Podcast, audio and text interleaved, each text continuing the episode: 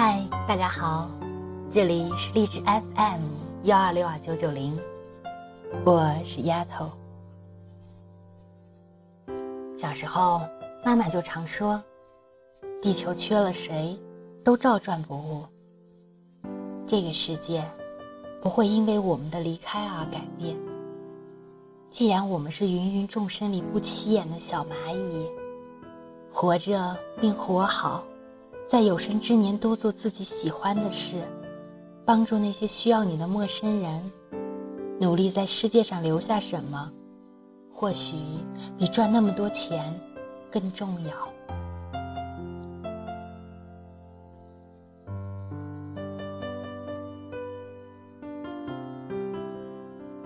好好活着，世界不会因为你离开而改变。文。李尚龙，摘自。你只是看起来很努力。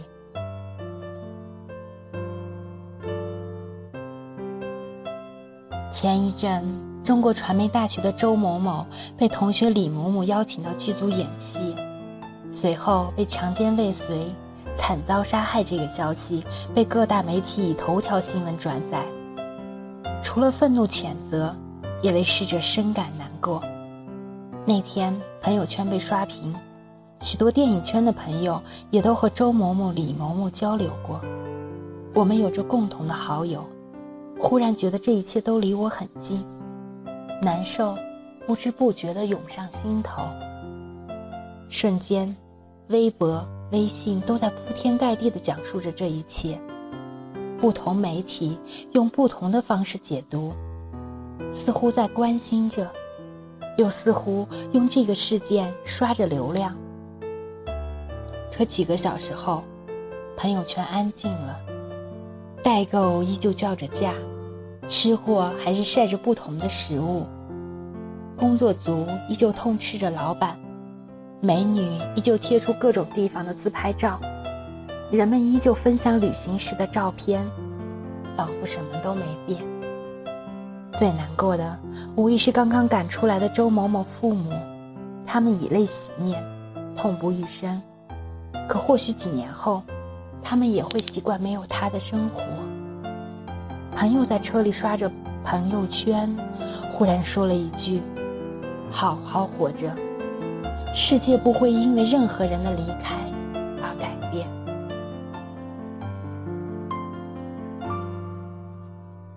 小的时候，本来对离开这个概念仅仅局限于火车站的离别，想着世界很大。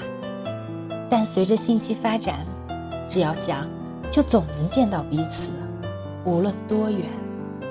可是随着长大，离开的意义变得沉重了很多。很多离开，一走就是永远，就去了世界的另一端。虽然每个人都会走到世界的尽头，但当灯火快要熄灭，太阳快要落山，此时此刻，才发现无论多少钱财，多少名誉，都仅仅是浮云。好好活着，比什么都重要。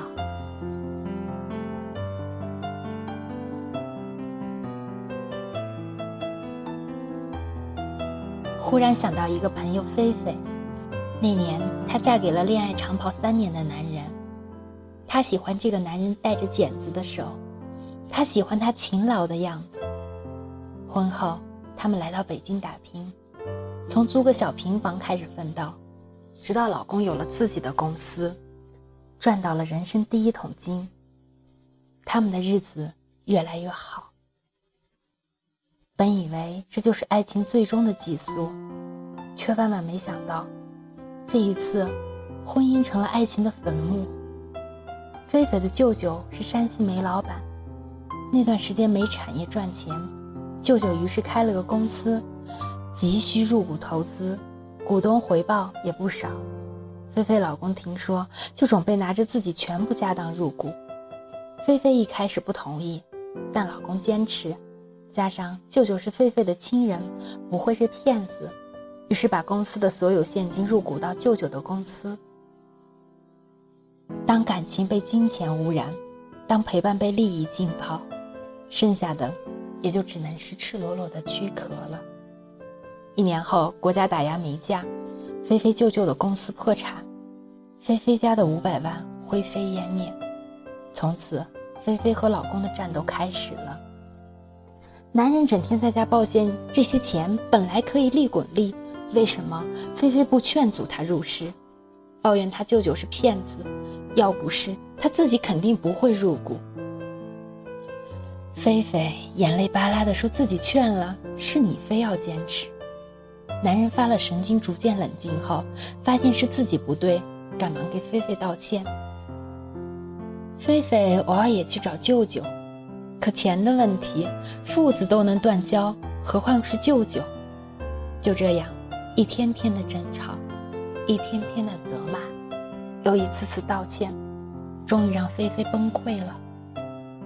我曾经跟朋友聊过，当你发现一条路不对的时候，你有两个选择。一是坚持走下去，这样你的风景不会变，痛苦依旧；第二就是转身往回走，虽然回程的路你会不适应，会痛苦，可是当你习惯回头的风景时，自然也打开了新世界。爱情和事业一样，当人不对了，就大胆的放弃现有的吧。无论你们之前经历了什么，那都只是过去。世界在变。人亦然，变了的人，放弃不是背叛，只是为了彼此更好的未来。那天两人继续吵架，不幸的是，菲菲老公的朋友也在。那天的争吵其实和往常一样，但连续几天的争斗，菲菲显然已经被这种压迫逼到了极限。他们经过了激烈的碰撞，说了很多难听的话。菲菲失去了理智，她快步走到窗户边，大喊：“你再说，我就跳下去！”老公先是愣了一下，然后丧心病狂的大声喊了出那句嚣张的话：“你有种就跳！”或许，在他心里，从没想过自己的老婆会因为这件事情跳下去。可是，他怎么会明白？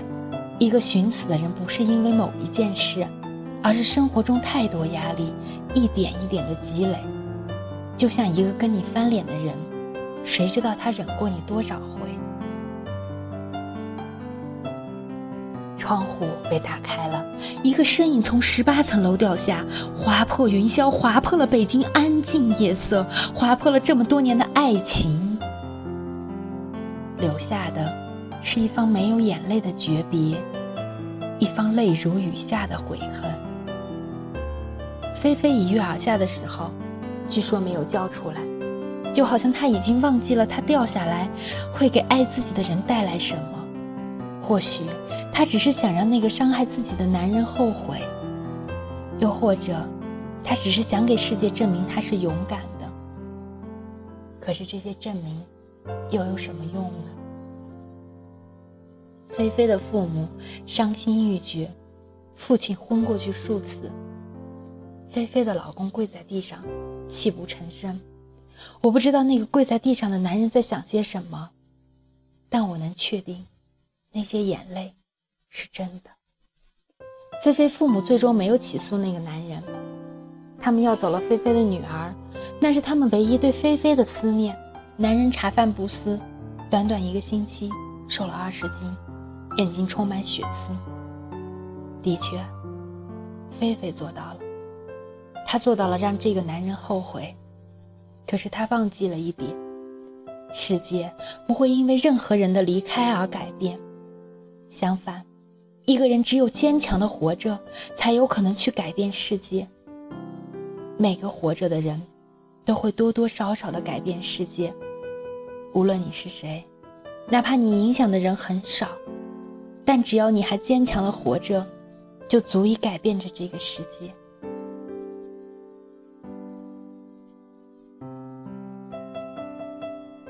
写到这里，我有点进行不下去。想那天看到菲菲家人的眼眶，我心里久久无法平静。可是，时光能冲淡一切，无论是谁，时光都会冲刷着人们对他容颜的记忆。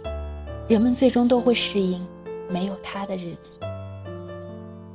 不久，那个男人找了第二个老婆，据说第二个老婆长得很难看，但是男人对她很好。菲菲的父母回到老家，继续过着原来面朝黄土背朝天的日子，而我们，生活还是和原来一样，像上了发条，每天忙碌着。太阳照常升起，不会因为谁的离开而改变它的运转轨迹，也不会为了谁而停止转动。活着，真好。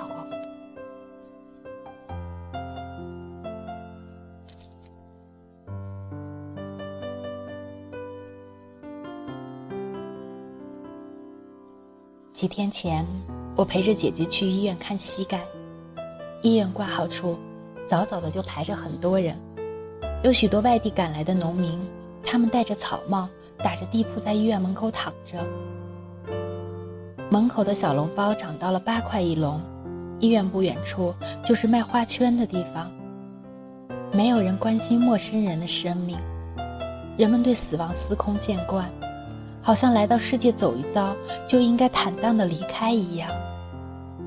医生麻木的看着来来去去的病人，机械的回答着病人的问题。有时候医生不愿意回答，打开扬声器低声的指着路。我不怪医生，因为他们实在是太累，他们见到了太多这些人间惨剧，自然而然的就逐渐不在乎了起来。所以当我问医生的时候，即使没听到答案，也绝对不会问第二遍，因为，他们很多也都在亚健康状态。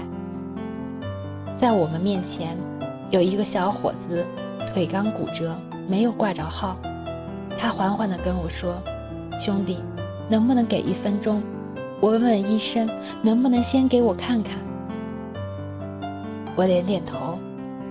医生看了看他的脚，还没诊断，问了一句。号没？小伙子刚想解释着什么，医生说：“挂号去，不挂号不能看。”我们的诊断结束后，我准备离开医院，看见路边有哭有笑的，忽然明白，我们能来到世上走一遭，是上天赐给我们的礼物。我打电话给下部戏的投资方，说今天晚上的饭局不能赴约，我自己做了一点饭。饭后去了健身房，因为好好活，慢慢走，比什么都重要。